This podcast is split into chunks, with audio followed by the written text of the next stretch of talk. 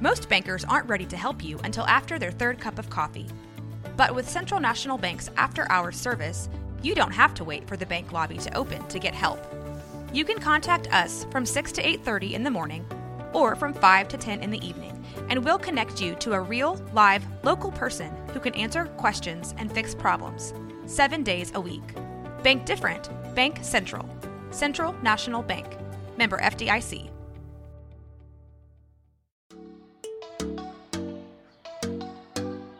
Welcome to Purpose Driven Sobriety.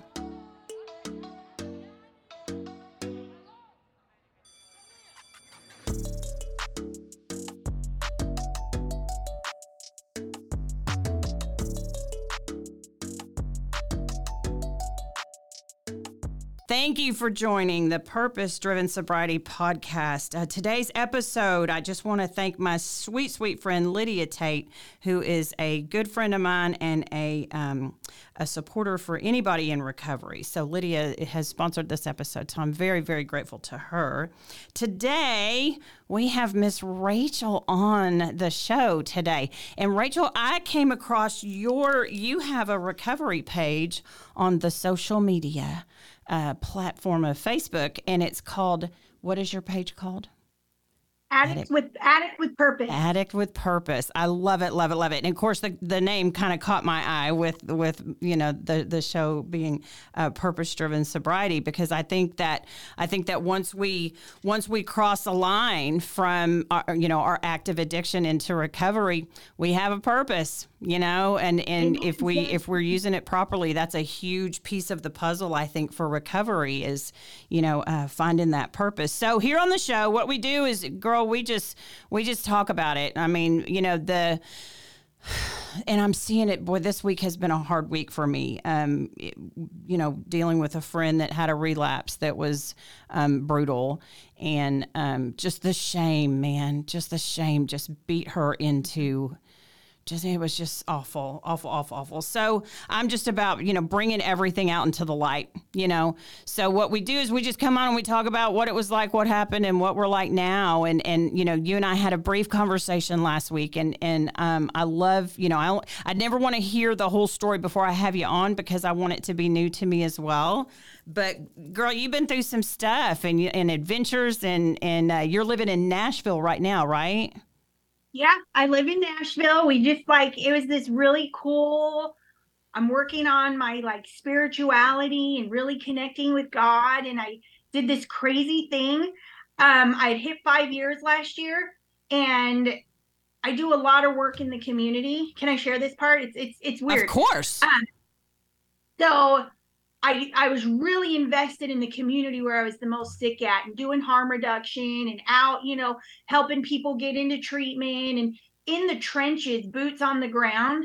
And and I was trying so hard to put my past behind me and like recreate new memories. So like that every corner wasn't the corner I got high on. Now it was the corner I was doing good things on.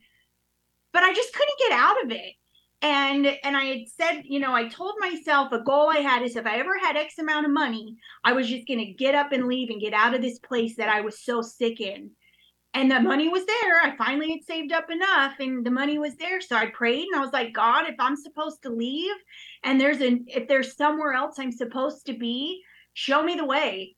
And i moved to new york literally like i'm from new york moved back in this time last year we moved back to New York and then all of a sudden I ended up in Nashville last August and I've been here for I don't know, I guess that's about 9 months now and Isn't it's been it the funny? most and if it, just looking at you're going, okay, God, what are you, what are you, I mean, I'm along for the ride and I'm there, but what are you doing here? I mean, this is, yeah. that's part of the adventure. Well, take me, take me back to the days. We've got to go back into the dark to, to talk about coming out of it. And so t- tell me what, what was, no, what was your drug of choice? Just because I, you know, I think mind altering is mind altering is mind altering. I think it, we, we get, um, you know, it, it drives me nuts when someone uh, sits in the rooms of uh, uh, of a recovery room and, and says, you know, I've, I've been sober for for this amount of time. You know, I just smoke weed now, and it's like, oh dear, oh dear. you know, you yeah, you no. can't can't can't do that when we're trying to be in recovery. But but um, anyway, so t- tell me about those days. Take me back there, sister. Yeah. Well, so I'm an alcoholic of the worst type, and I, and I say that because I'm the kind of alcoholic who, once I get a drink in me, and this is trial and error, I've learned. You know, I tried to be that person who got in recovery and who could just drink Mm-hmm. and have just one, but one drink brings me to to drugs. Mm. You know, I can't have one drink. Well, I can have one drink, but every time I have a drink, I go on a 30 day meth bender. Oh wow. Um, and I started drinking at a very young age, junior high school. Um, Where were you raised? I, Where were you raised? I was raised. So I was raised in New York Okay. until I was 11, and then Mm. we moved to Utah.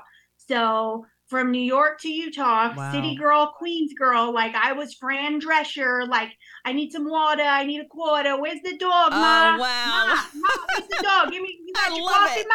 I love you, it. Utah didn't like me. I was gonna say, yeah, Um, that probably didn't. Yeah, gosh, and you were eleven. Yeah, and Oh, it was the man. late '80s. Yeah, late the end of the '80s, and so we were different. It was a culture shock. I know now as an adult that everybody just thought I talked really cool, Right. And that's why they were laughing. But but everybody just laughed at me, and I couldn't find friends, and the only friends I could find were the other misfits that came, and you know. So I started drinking at a young age. I was a high school, a teenage runaway. Um, alcohol and pot were my biggest vices in my adolescent teenage years but that didn't discriminate as soon as i i moved to la when i graduated high school and then i learned how to really party Oh, wow. um, and now, do you have siblings? Did you have? Do you have? i do i have i have a twin sister Oh um, wow. i have another sister who was born and raised in a wheelchair with spina bifida Oh, bless you know she's the only one who never out of all my sisters never really just got it. well my sister in the wheelchair never got into drugs and alcohol she could totally drink two shots of jack daniels and and never go further than that Well, that's just um weird. never tried drugs yeah my other sister my twin she drinks um functioning functioning alcoholic i'd call her and Mm. she'd probably get mad at me for even saying that uh, my dad eh, he just re- celebrated 32 years in recovery Oh, He- congratulations rooms to has been a part of my whole life Wow. um literally like campvention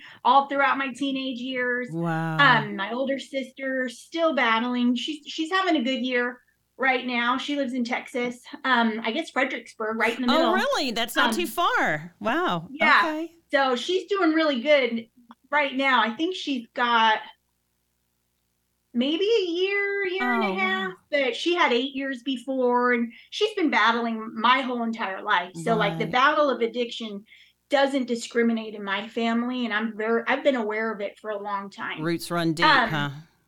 yeah, and it does. And so cocaine became the love of my life in my early 20s. And here again, why I'm the alcoholic of the worst kind, because I get a little drunk and then I get a drug.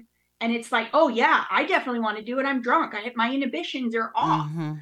So I fell in love with cocaine. And then all of a sudden, here comes crystal meth. And then I fell in love with crystal meth. And then came bath salt. And it was like every time a new drug got introduced to me, it became the new love of my life. And so, an extreme, like I don't, I'm an addict. I don't do anything just a little bit. If I do a little bit of meth, there's three years till I go to, till I quit. And I do a little bit of bath Oh, salt, and seven years later, it's like, oh my goodness, what just happened? Like, I have children. What, what did I just do to myself? Wow. um, and alcohol has been been the reason behind it every single time. Right. So I've tried, you know, I, I have such a long story of homelessness and being in New York with a backpack and a and choosing cocaine over everything to being in Utah with a backpack because meth and bath salt were I don't want to say more important, but the obsession was just so strong Mhm. that I chose drugs no matter what the situation was over my whole entire family every single time. It didn't matter, Mhm. you know. And and it sucks for me because a relapse to me doesn't end and I've had quite a few. Um this is the first time I've ever had this length of sobriety. And So that's how long 'cause I have you been sober now? realizing. Huh? How long have you been sober now? I'll be six years in July. Six years. Look at you. Um, Mm, And the reason I'm able to do that, thank you. That's amazing. I learned I can't cheat. You Right. know, I'm always trying to cheat. Yeah. I'm always trying to have that drink. And what if I just take some Adderall instead of meth? You Mhm. know, The easier, softer way. Yep. my way. Mm-hmm. It puts me back to I don't quit until I'm in jail. And and I'm just not strong enough and and maybe saying strong enough is is shaming in a way to some people, but I don't know how to quit. My my disease is so freaking powerful that I cannot quit unless I go to jail. Right. I tried. I get it. You know, it, you know, and it's so I've got a long, long history. Again, back to teenage runaway. Been doing rehab since I was 15 years old. Mm. Been doing the program since since a very young age. Um, and I just kept trying to cheat the system. And alcohol for me was what brought me back every time. Like to those people who could drink and have a drink once a year, like I tried that. Mm-mm. It just doesn't work for Mm-mm. me. No. I really tried. Like try, I've been trying since 2007 to figure out how I could be off the drugs and still have a drink. Well, and, and be normal find... and be normal, yeah. right? All we up or I can speak for I can only obviously speak for myself. All I ever wanted to be was just normal. And and my my addiction thinking, you know, I go into the rooms of recovery hoping that they're going to train me how to drink properly. You know, you just you just drink on these days, or or just mm-hmm. you know mm-hmm. wait until after five, and then you can you'll be you know I I, I it was I just wanted to be normal you know, and there's just no such a thing in my world. There's just there's no, no such thing.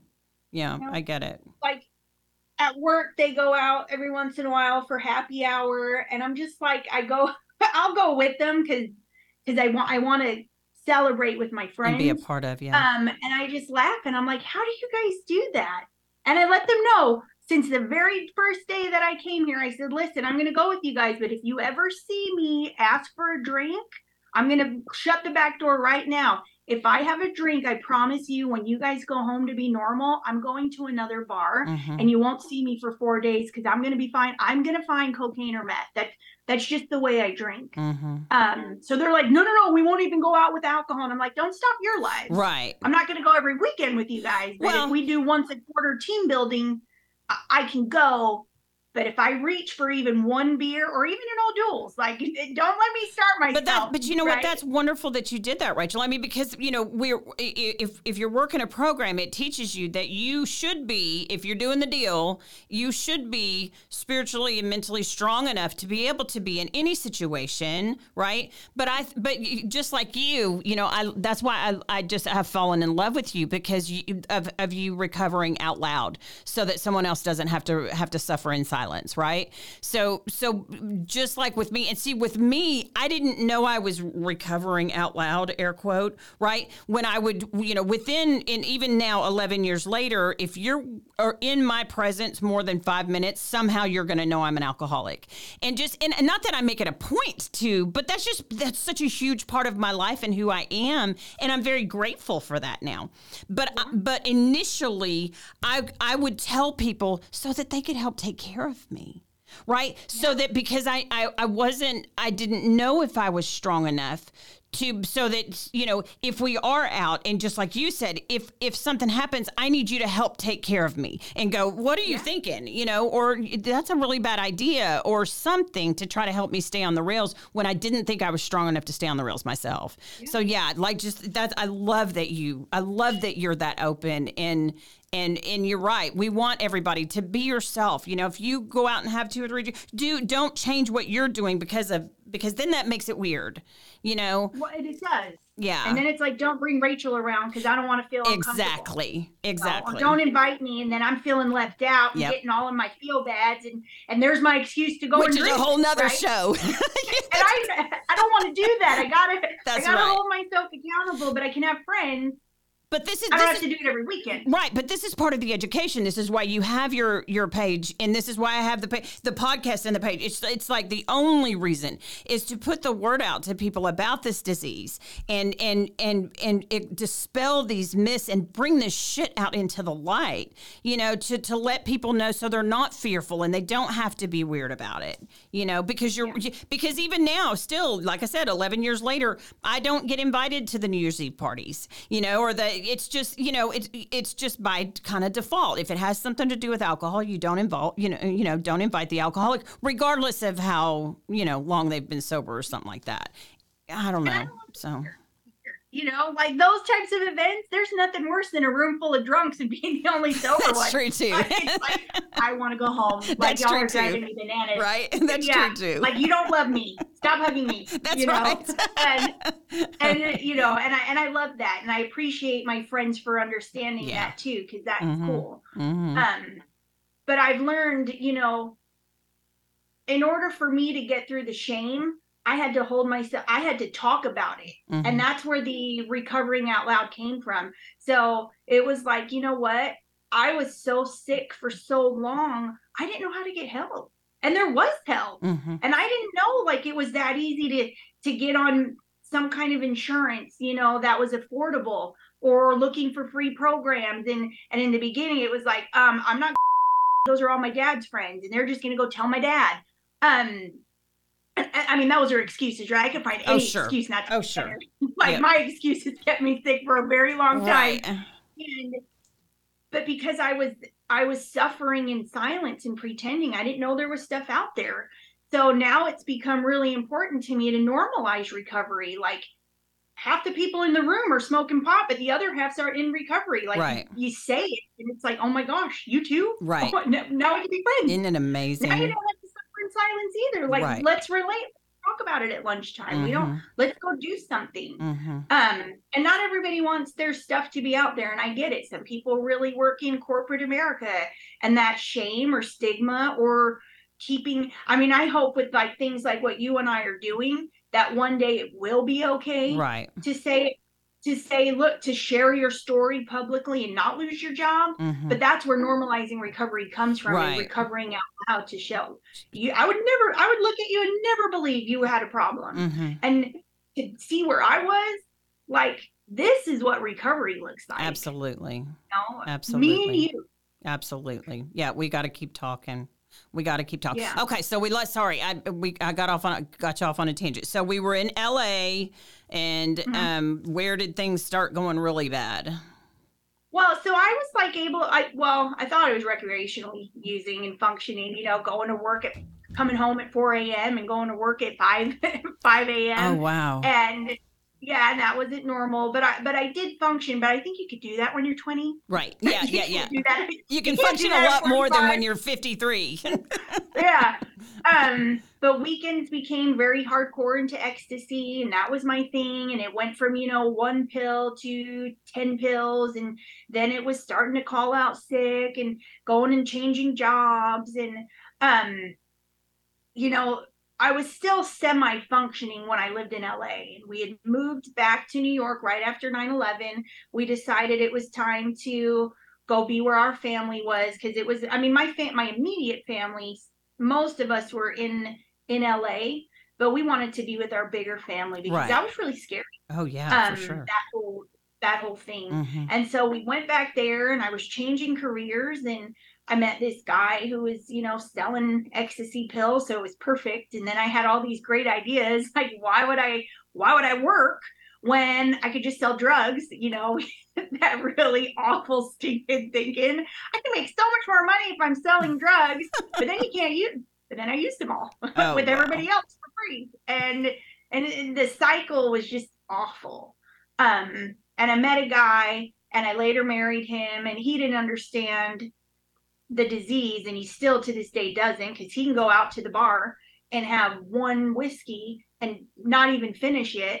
Um, and he could go and take, let's say, an ecstasy pill and cut it in four pieces and eat one piece and give the rest away. And I'm just like, Who are you? why are you giving, why are you giving that away? Like, put it in here. Um, and so that was a hard, a hard marriage. You know, there was so much turmoil with that. And by the grace of God, you know, we had gotten married in 2005. I tried to, I tried to get better, but my addiction was really strong, and that caused every. To this day, like what our relationship had have had have worked had I not been a alcoholic and addict? I don't know Yeah. um, but it destroyed everything. I got really lucky, and I don't know why I got so fortunate, but I in 2006 I became pregnant, and I knew right then and there it was like you got to quit using, and I was hardcore into meth at this point. I mean, like On cocaine, you hate hearing the birds sing. On meth, the birds sound so pretty when you're laying in bed trying to be asleep. It's like the weirdest thing. Um, I mean, I'm out leaving the house at 4 a.m. to go pick up everybody on their way to work because Oh, it wow. was like it was just wild. Yeah. Um, but by the grace of God, I was. I don't know what the right word is, but because I don't want to say intelligent because it's not about intelligent, but I but I was able to quit cold turkey and I didn't pick up a drug for three years. Um, Really? and that was my recovery. Yeah, I got real lucky. You know, So like I didn't know see- if I was you having like it- withdrawals or morning sickness. You feel like it was your pre- it was obviously the pregnancy, or at least it appears it was. pregnancy saved the- my life then. So it was for the love of the Yeah. child that, well, it was. yeah, that But- least sustained you for a minute. I know, but still, that's so powerful, though. I mean, well, uh, and it was. golly, yeah, man. and I had two kids back to back. So my kids were born literally back to back, 18 months apart, like April 8th, October 8th. Oh wow. I was that mom who breastfed until the very last minute because I knew as long as I was breastfeeding, I couldn't really drink and I couldn't um Drink on weekends, but but the baby was more important Mm-hmm. um and the feeding. And that was my reason. One, breastfeeding's good.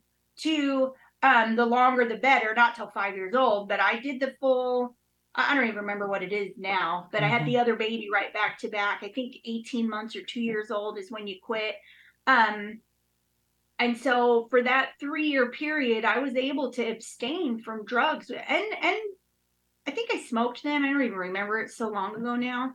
Um, but as they always say, when you're not doing it for yourself, as soon as that reason's over, Yeah. guess what happens? Oh wow. And here goes Rachael, you know, back on. I got this really great idea. I'll just take Adderall. Well, Adderall, let me tell you what happened with me in Adderall after two months.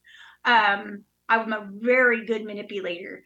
So I manipulated my doctor into really high doses multiple times a day that would last, you know, in the beginning, it lasted, you know, for like the month. mm-hmm. But eventually, my really large doses, three times a day, were now gone in a week.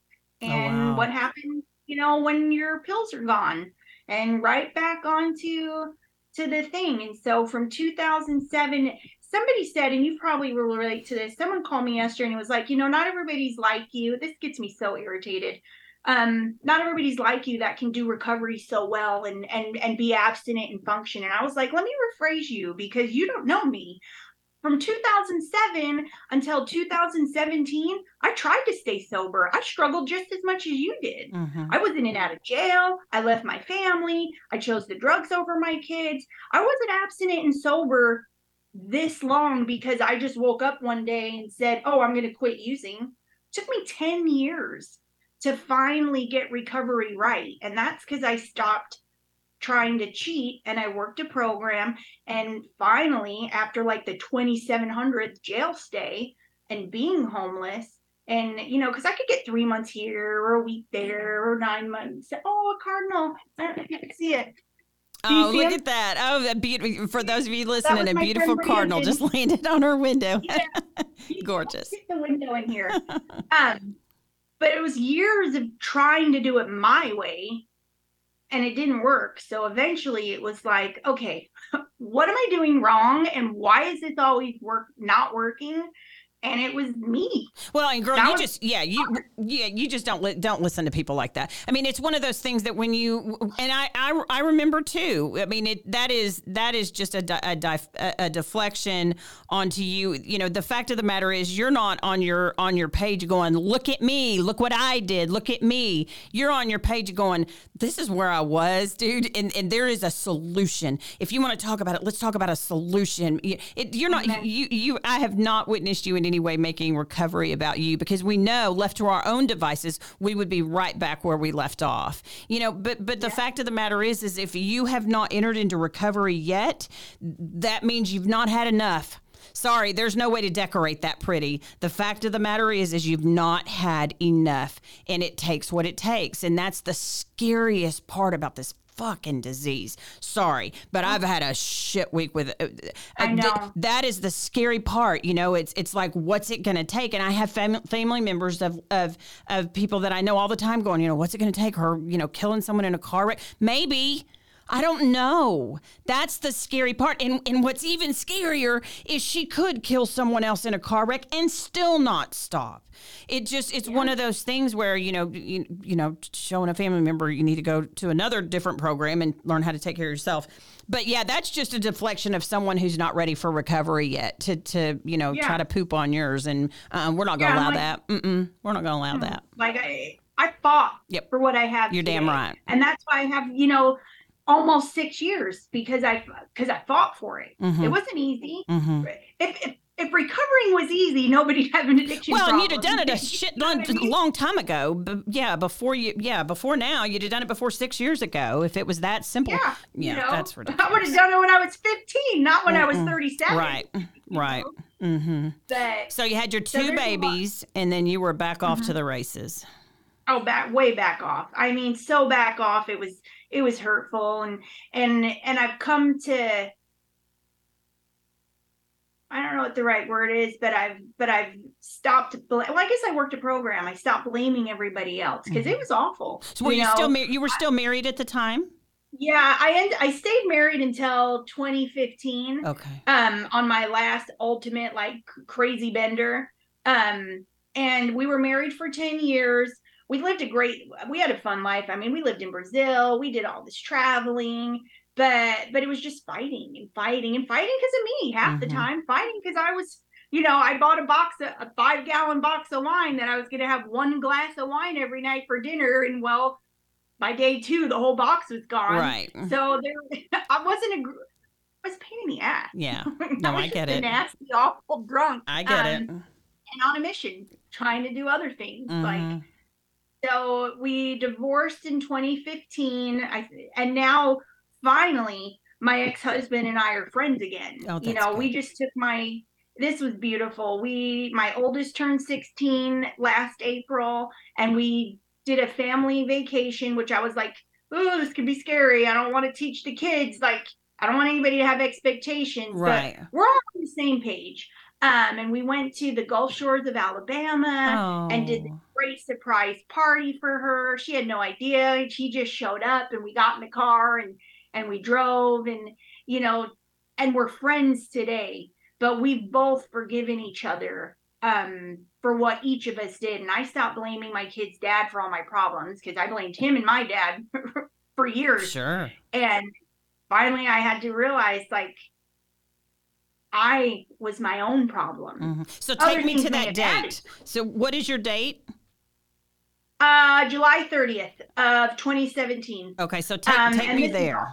Take me there. Yeah, so I was fully 100% homeless, going to see my kids. Like I completely deserted my children, and and this is the big part. I usually cry, um, and I may at this point, you know, I chose the drugs over my kids, and I love. When I tell you I loved my kids, you're are you a mom? Of five so you know yeah. when oh, that little perfect comes mm-hmm. i loved them. And i worked so hard those first three years to be mom of the year and do everything for them.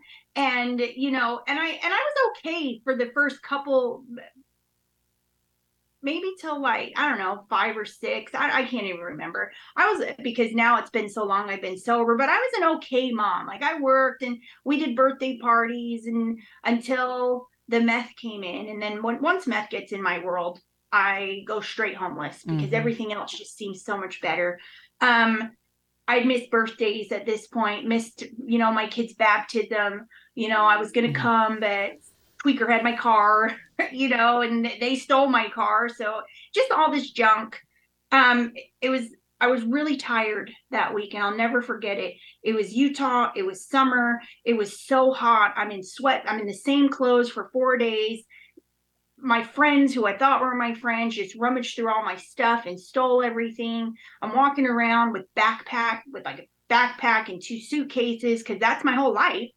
Um and I'll never forget. I called and I was like, I really want to come see the girls. Ask my kid's dad, will you pick me up? I can't get on the train with these suitcases and get to the house. And he's like, dude, screw you. Figure it out. If you want to see them, like literally, like, screw you. F you, Rachael. If you want to see them, you're not going to show up. If you want to come, figure it out. Stop asking me for help. And I just thought that was so hurtful. Poor me, right? Right. After all the crap I've done. And mm-hmm. it's like, how mm-hmm. dare you talk to me like that? I asked my parents to pick me up, and they were sick of my shit. Um, and they wouldn't come. So I did eventually make it. At that point, I'd been searching for drugs for probably 24 hours. I mean, my friend, I had to see her off. She was on heroin. Opiates were never my thing. Praise the Lord. God knew that that was going to kill me, It and was He knew yeah. I had this purpose here. Mhm. So I tried them. I just didn't love them like I loved meth and coke. Um, so she's nodding out at the at the at the train station. And I'm like, I can't leave her. What if something happens? So I finally get her on her way, and I go to see my kids. Um, and I was there. It, it's awful. I'll have to send you a picture of it. Um, I went. I'm I'm withdrawing from being up for two and a half weeks with all my cocktails that I'm having. I sit on my mom's couch and I'm so happy to see my kids. Normally I only get there for about an hour or two and then I, it's like I just had to leave. Right. But at that point it was like, dude, Rachael, you got to do something different. I was sick and tired of of being sick and tired and sick and tired of the lies and the cheating and the everything just it was just so awful because I've always had a good heart. You know, even in re- even in my darkest days, I was still trying to help everybody Sure. my help was wrong. My help was let me buy a whole bunch of dope and then we can get high for cheaper. But I thought that was me helping. Right. You know, that was even my my helping thoughts. Mhm. Um, but I was always trying to help somebody in some way and just they the streets t- they they ate me up because I was so nice. Um so I got to my mom's house and I slept on the couch in the same corner for three days. I remember feeling my little girl on top of me. I think she was like nine. So happy that I was there. Oh wow. Um, just grateful that I was there and I stayed, you know, and they didn't care how they had me. And so to this day, I don't know if my mom's the one who called the cops or not. Um, I remember getting to her house and saying, Look, mom, it's the weekend. Warrants, I got a bunch of warrants. If the cops come, and my mom's super Christian, right? Like, doesn't go to the jail, doesn't want the conflict, won't answer phone calls, like, doesn't lie, never heard a fly in her life, doesn't say curse words. I mean, church every Sunday, scripture study every day. And I'm bringing this chaos to her house Mm. um, all the time, whether I'm coming in black and blue from a fight or whatever. I mean, just awful. So I tell her if the cops come, don't answer. to me, that was logical. And she's just like, why would the cops be coming? What, what did you do now? Um, remind me to get back to Mother's Day too, because Mother's Day is very important to me now. Um, because I because I'm present for them Oh sure. um the cops came my mom has pictures of the kids actually sitting on me and how you know she took the pictures probably to send to my family members just because it was so awful um it's so awful because that's who I was, Mhm. right? My kids sitting on top of me to play with me while I'm passed out withdrawing for three days. That's the mom they knew. And that was the only mom they ever got. I didn't come for fun things. By the time I finally got there, it was me passed out on the couch and them sitting there hugging me lifeless. Um, it's just who I was. And I didn't even know they were doing that because I woke up two days later and didn't even know two days had passed. It seemed like five minutes. Um, so I don't know to this day if my mom called the cops or if they randomly just showed up. I'll never forget the hearing. I still have PTSD from hearing the doorbell, and it's a weird PTSD, but but the doorbell still scares me. I'm still wondering if it's the police coming, and it's been six years. Mm. Um, and I hear my youngest, oh God, just yeah, mommy, you want mommy? Yes, mommy's here. I'll go Oh. get her. And I was just like, oh my gosh, dude, who's here? I'm thinking it's the missionaries from church or something. Right. Just like, don't bring him in. And I open my eyes and I could barely open my eyes and I see it's five police officers coming in and I'm just like, oh my God, dude, why? And it was a whole thing for my family. Um, I mean, somehow my kid's dad, he always knew when to show up. Like, how did he know to show up when I'm getting arrested? So, like, I don't know. He had tabs on me because he was always there during the. I don't even know. Maybe my mom called.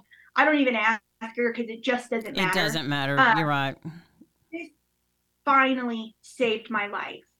For some reason, that day with the cop, with the girl, and the cops were really cool. They didn't handcuff me in front of my kids. They took me around the corner. My kid's dad got the kids in the car. They drove off. Um, and I knew right then it was really funny because I told the cop whatever. Now I didn't have any intentions behind. I wanted him to send me to rehab, right? I'm like, listen, guy, what can we do? I'll do anything. And he's like, oh, honey, we don't do that. I don't do those kind of things. And I'm like, what are you talking about? Those kind of things? Like, what? You know, I'm gonna go to rehab. He's like, oh, I thought you meant something else. Oh my gosh. I think he thought I meant that wanted to give him sexual favors or to not send me to jail. And and thank God that's not a part of my story either. I got a whole lot of stories, but because of all the treatment and growing up in church, I I was able to keep some morals. Um and and trauma also. Like i didn't really want anybody touching me. Like if, if i have to touch you for drugs like let's just not do anything. Right. So um, what were what were they there what did so what were the cops there for? What was the charges? Warrant it was they said it was a it was a warrant there it was the warrant squad and i had three open warrants um for a lot of heavy stuff that i some of them i should be in federal federal prison oh, for. wow. um and they came as a supposed you know, and this is divine intervention. Maybe it really was them coming. Um, I didn't lived in my parents' house for three years. For them to show up on a Saturday, it's crazy, um, or a Sunday, whatever it was, just seemed weird. Mm-hmm. But I guess I knew that was going to happen. I guess I had intuition because it wasn't normal for me to tell my mom if the cops come. Don't answer the but door. My yeah, pure. I really did want to get sober that weekend.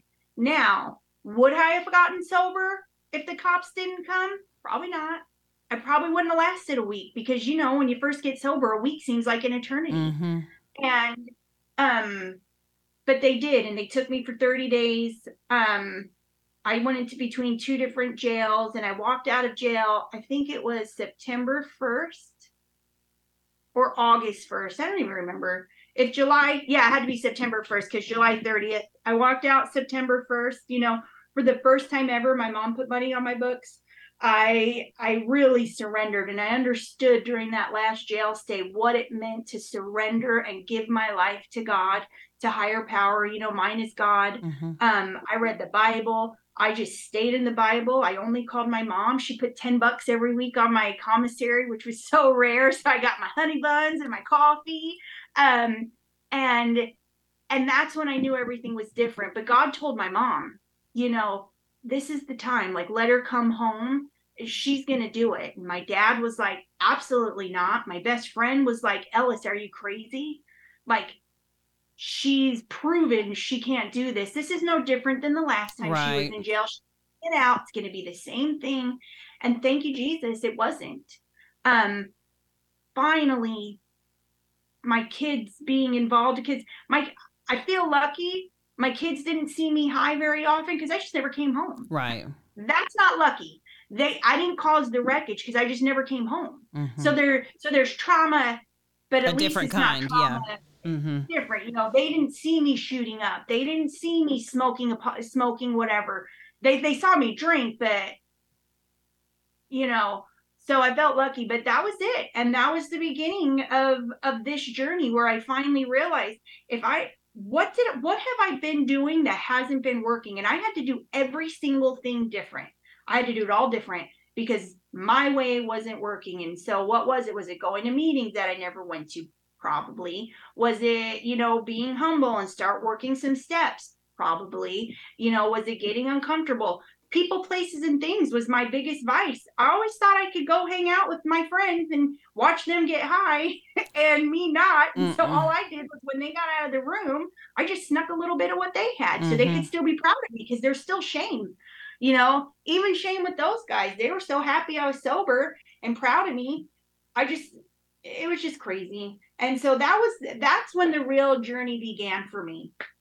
When they say you can't get high for other people, my story testifies to that because I got sober for my children and for breastfeeding, right? And as soon as I quit breastfeeding, all of a sudden here we are back to ground zero. And I was on the fighting, fighting the battles for for a really long gosh, seems like an eternity, but now it seems like an eternity of so many wonderful I know, things. right? Well, and that's one thing too that that we've talked about several times on the show, the difference between um, sobriety and recovery right to, to for to be sober you know my my dad um, quit drinking um, when i was a very at a very young age and um, never worked a program and he was one of the most miserable um, discontented, irri- irritable people you would ever meet my entire life. He he died that way, you know, and so so to be sober, to not drink, I can't I can't imagine taking because al- alcohol was my solution, right? That that was my solution you, to everything.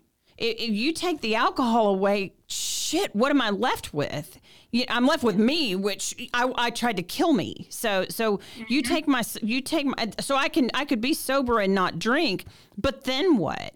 You know, so that's where recovery, purpose driven recovery, you know, not you know, um, purpose driven sobriety is recovery you know um, so so yeah i love how you put that because there's such a difference between being sober while you were doing you know taking care of your babies and and and and what have you to recovery that you're in now yeah recovery Yeah. like oozes on everybody else around you too it's beautiful yeah. that way Yeah. And now I live this amazing life. Like every single day, I've had in the last six years so many amazing, beautiful, wonderful situations. Like I barely graduated high school. And the only reason I'm a high school graduate is because I was in rehab and they had homeschool, or I never Oh, would have wow. graduated, you know? And so during my recovery, I've done like here, let's talk like the real joys of recovery because there's so many Mhm. wonderful, like I smile. Mhm. like I'm happy. I wake up every freaking morning and I love life. Like it's it's almost disgusting how happy I am. I But that's because like I I'm not homeless. I should be in federal prison and God didn't have that in my story, you know, because I should have been there and somehow magically these things disappeared in my life. Um I created a nonprofit which did so great and I left all that behind when I came here and that's okay. Um I've gone to school to be a health coach. I have now I'm a certified peer recovery coach and I've done that for years too. And everything in my life is all about being of service um, and giving back and helping another addict. Mhm. Now, everybody doesn't have to do that, but I'm like, I've just been born a helper. So I might as well help the people Right. that that need it, that are just like me Mhm. but I I mean I show up for everything. Just two weeks ago, I made this silly post because I always feel weird when I'm like, oh my gosh, I took my kid to get her driver's license. Well, that's normal. Well, actually, it's not normal for someone like me. right You know what I mean? right I didn't show up for shit. yes And I got to own that, yes you know, so other people can know. So, like, if you're a normie and you think, well, why wouldn't you? Well, let me tell you my story, sis. Mhm. Uh, Mhm. I took my kid this year to get her driver's license, well, her permit. I got to take my kid to go get an $80 haircut, which is ridiculous, but she's worth it. And because I work hard, I can take her right um to go do those things. And like the, and I see smiles and joys and and they think I'm the best mom in the whole entire world now. And thank God they don't remember enough I didn't cause too much pain and ruckus um back then to where where they don't want to know who I am Mhm. but I do all these great things now. Like they they trust me with their with their friends, which is huge. You know, because they're not embarrassed Couldn't. yeah, to not be to, You know. to be too embarrassed to bring friends around or y- yeah golly that's mm, yeah yeah. that's amazing You know, like we go on family vacations that I can that I pay for off of working hard forty hour weeks. You Mhm. know, not. We had a birthday party once that I had the money for a birthday party, and then some great great idea I had on the way to the birthday party. I was going to spend the birthday money on a whole bunch of drugs because then I just sell the drugs during the party, and then the party was over and I got robbed. and Oh so it was like, how am I supposed to tell my kid's dad that I can't pay for it? Like the party's over, and and I still got robbed. right I mean, like those were the things I did.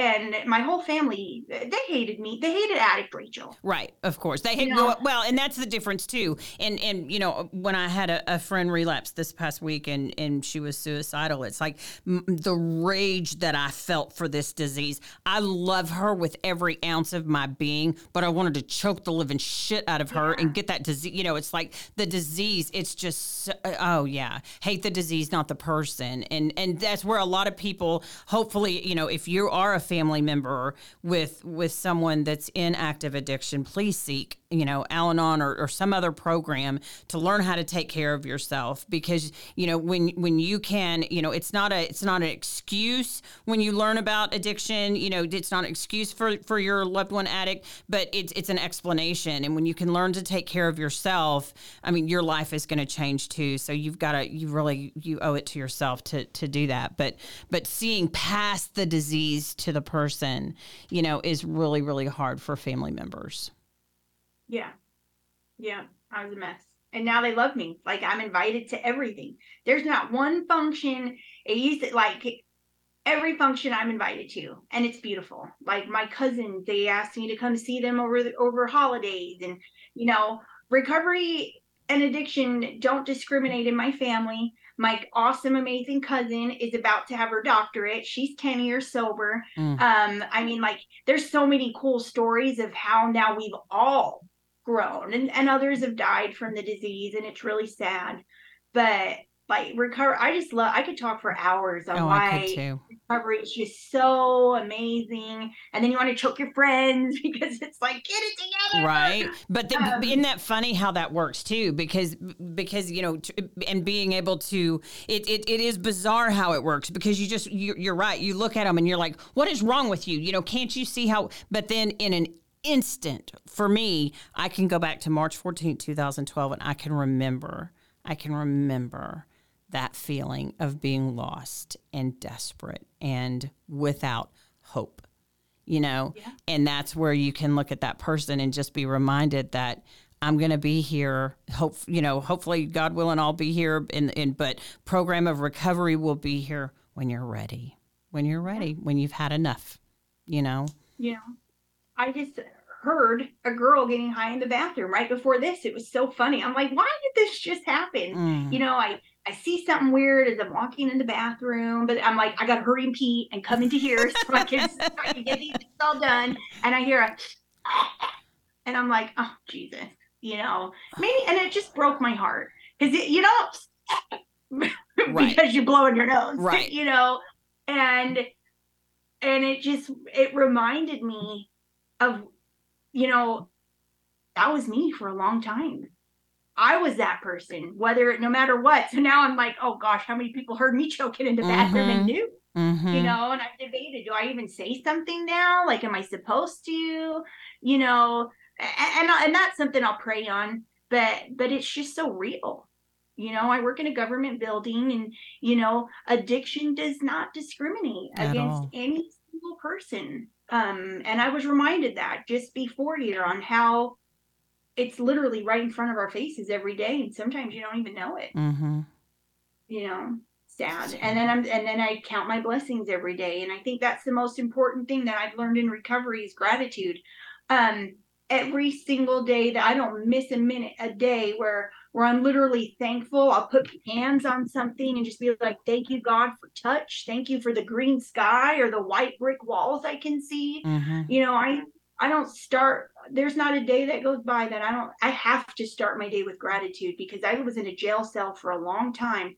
Um here's really cool story. Mother's Day. I missed so many Mother's Days. You know, it's awful. I was literally calling my kids, wanting them to tell me Happy Mother's Day to the mom who hadn't been around for four months. But here I am calling, add money to the phone. So I mean, nobody ever answered the phone. If they did answer, I'm just like trying to, hoping they would say Happy Mother's Day. Why I felt so entitled for them to say it, I don't even know. Yeah, you needed um, that. Mm-hmm. And and and they were crying um i was crying i couldn't even like sobbing ridiculous hyperventilating like i love you you know, like that was probably more traumatizing than anything because mm-hmm. they knew where I was calling from. I actually, I don't know if they did. And now this is going to be my sixth Mother's Day in a row where I'm not, they're not, I'm not calling them from a jail cell like that mom, because it was like four or five years in a row that for whatever reason, I always got arrested in May. I don't know why. and right before, within a week or two before Mother's Day, and I still don't understand why God, oh why God was like that was a part of the plan. But I felt that pain, and I usually went out and got high right after. Um, but that last time I didn't, and and I was in jail, you know, of 2017 that May on some like 45 charges. Like it was just ridiculous. Oh wow. Um, and I'd gotten out, and I thought I was going to be sober, and then it didn't work, and then here we are again back in July. Um, but now like these are like when i say there's joy in recovery like i'm present. I am there. I get to experience and touch and feel and you know my kids this were like should we make you breakfast in bed? And i'm like i deserve that actually. I deserve it. Like i actually do right. deserve breakfast in right. bed on mother's day. That's right. Before i didn't deserve a phone call. I i didn't deserve you to even answer the phone. Um and so those are like real simple little joys. Like a normal mom normie, why wouldn't you have that? But mm-hmm. I wasn't normal. I was mm-hmm. awful. Like I was, I was shit. And wow. and today I'm not. And those are like the real blessings of recovery for me. Well, you are right. You're right. Yeah. Well, in gratitude, I, lo- I love how you put that. I mean, you can't, you know, what I came to realize it in, cause that's, you know, my, my sponsor, anytime I, you know, you, you get into your own head and just, you know, you, you, I'd call her and she'd go, okay, three things you're grateful for and she, you know do you i mean I, I can remember sitting there going okay um let me think uh me, i couldn't even come are you she's and she would go christine um how about air and I was like, "Oh shit, yeah, no, air's a good thing. I'm, I'm glad I have air, you know." So, but it, but you know what though, when at least for me in the throes of addiction, I didn't know how to be grateful. I? And, and you might you, that may sound really stupid and weird, but it was a fact. I didn't know how, and you don't know what you don't know you know? Yeah. i mean you just i didn't know how to be grateful. And and then she would go okay um how about um you know do you have carpet or you know take your feet take your shoe? And she would pull me into the moment. She'd say take you know live where your feet are. That's one of my favorite recovery sayings. Live where your feet are. And i never knew what that meant. And she said take your shoes off. And i'll i'll do this with sponsees these days especially if they get in a storm. Take your shoes off. Put your feet on what do you feel? You know is it is it cold yeah. is it this this is where come back, come back, come back, get back here from the past. No, no, not in the future. No, no, come back here where your feet are. What are you grateful for right now? And you know what? It's impossible, impossible to feel any negative emotion and gratitude at the same time. Mm-hmm. It's impossible. So if you're feeling fearful, resentful, angry, blah, blah, blah, any of those shit emotions, you put yourself in gratitude, and those just auto gratitude walks in the front door, all the shit walks out the back door.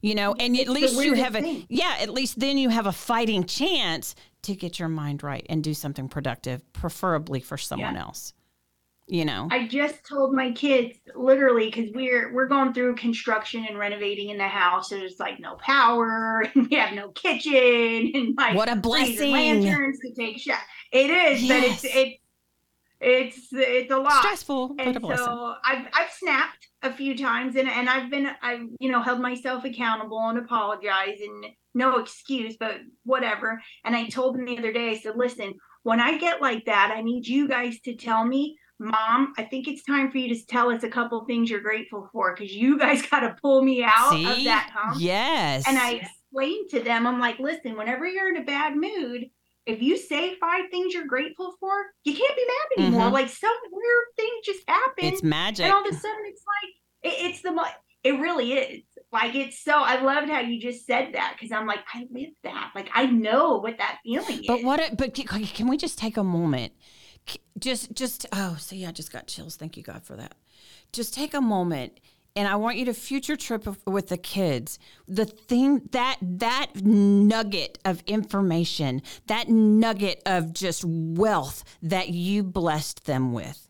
That when they're you know when they're in you know t- two years down the road and they're about to get into a situation and they're feeling fearful and, and i think okay gratitude. And i mean it just you you you just have no idea how far reaching that simple but so valuable lesson will oh, carry with them. Not to mention who they're going to share it with you know in future it just that's what recovery is. That's what that's what i was talking about when you know rick and i my husband and i were talking about that last night how he came into recovery with me you know and and my friend that she's got a, a fiance that that relapsed and and i said to him the other day i said here here's the deal if if y'all are gonna if you're gonna stay in this thing, you have to come into our world. We we as addicts, we can't go into uh, a normal person's world. We'll die. We'll die. Mm-hmm. I but in but the beautiful thing about it because Rick just lo- he's a normie. He loves recovery though. He loves the steps. He's like, man, this shit ought to be taught in high school. You know, mm-hmm. w- where were you wrong, and and and you know, what was your part in this? And it, that's just that's just stuff that helps you live a productive decent life you know yeah. and so but but then you know i'll have one of my kids you know um uh uh, you know, uh, program me, as I say. You know, they'll say something to me that I would have said to them, and it's like, don't you give me my shit back, you know? But but it's just beautiful how how just far-reaching and just a beautiful spider web this recovery is, and it gets on the people that are around you, all the way down to the, the clerk that's the jerk, you know, that that and and you know, my human nature would be to you know, you are here to serve me, and you, you know, but instead going, how's your day going? What's going on with you mm-hmm. you know and, and and just see the the the picture of their face just change when they think that someone gives an actual shit about what their day is you know it's just amazing what recover recovery is not just not using it's so, it's so much, much bigger, bigger, than that. It's so, it's so beautiful. And I, mm-hmm. I, I just, I think that you are fucking amazing. Thank you. I just want you to know that. I know that we do not know each other, but girl, we are soul sisters. And and I have I, I am so uh, I'm not ain't your mama, but I'm so proud of you and what you, you are doing for others. You are carrying the message in grand style. And and you know, I just I hope that I live on the same street as you in heaven, um, because um, you you are just girl, you're just building up a, a kingdom that with you, you just you'll never know. And that's kind of the cool part about it. You'll never know how far reaching your efforts are are going to go. You just never know. So you just keep doing that next right thing and trying to yeah. save the one you know um, trying to help save the one that still suffers and just be the hand. All you can do is be the hand. You can't make them take the mm-hmm. hand. You can't make them walk with you. You just have to be able to extend that hand. And it, I just love it. And it's just, it's just beautiful. Thank you. I love what you're doing. Like, this is amazing. Thank I think you. the most amazing part is you saying, I just got out of my own way and told God, take the wheel and let's do it. And I admired that. Like that's something I'm working on myself. Mm-hmm. And I was like, oh my God, soul sisters, because we're on this weird same journey together of just God. He's got a plan. And isn't it? Yeah, and it's it, and it never it just never ceases to amaze me. And I don't ever want it to stop amazing me. I don't ever want to stop being in awe that I'm not that I'm not dead first and foremost or I don't want to ever lose that part. But but it just still it just amazes me that if I just simply step out of the way how beautiful things turn out when I'm not trying to control them right? It's amazing. Isn't it Hard amazing? Isn't beautiful amazing? to see. Well I love your heart.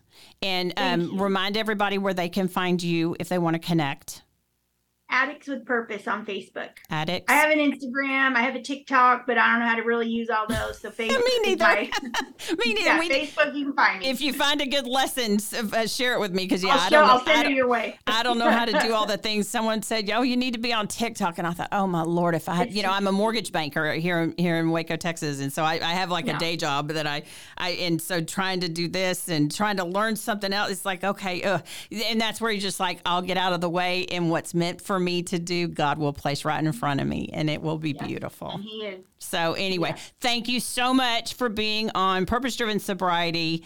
Um, God bless you, and I'll I'll talk to you soon. Awesome. Thank you. Okay. Have a good day. Good deal, sister. Thank Stay you.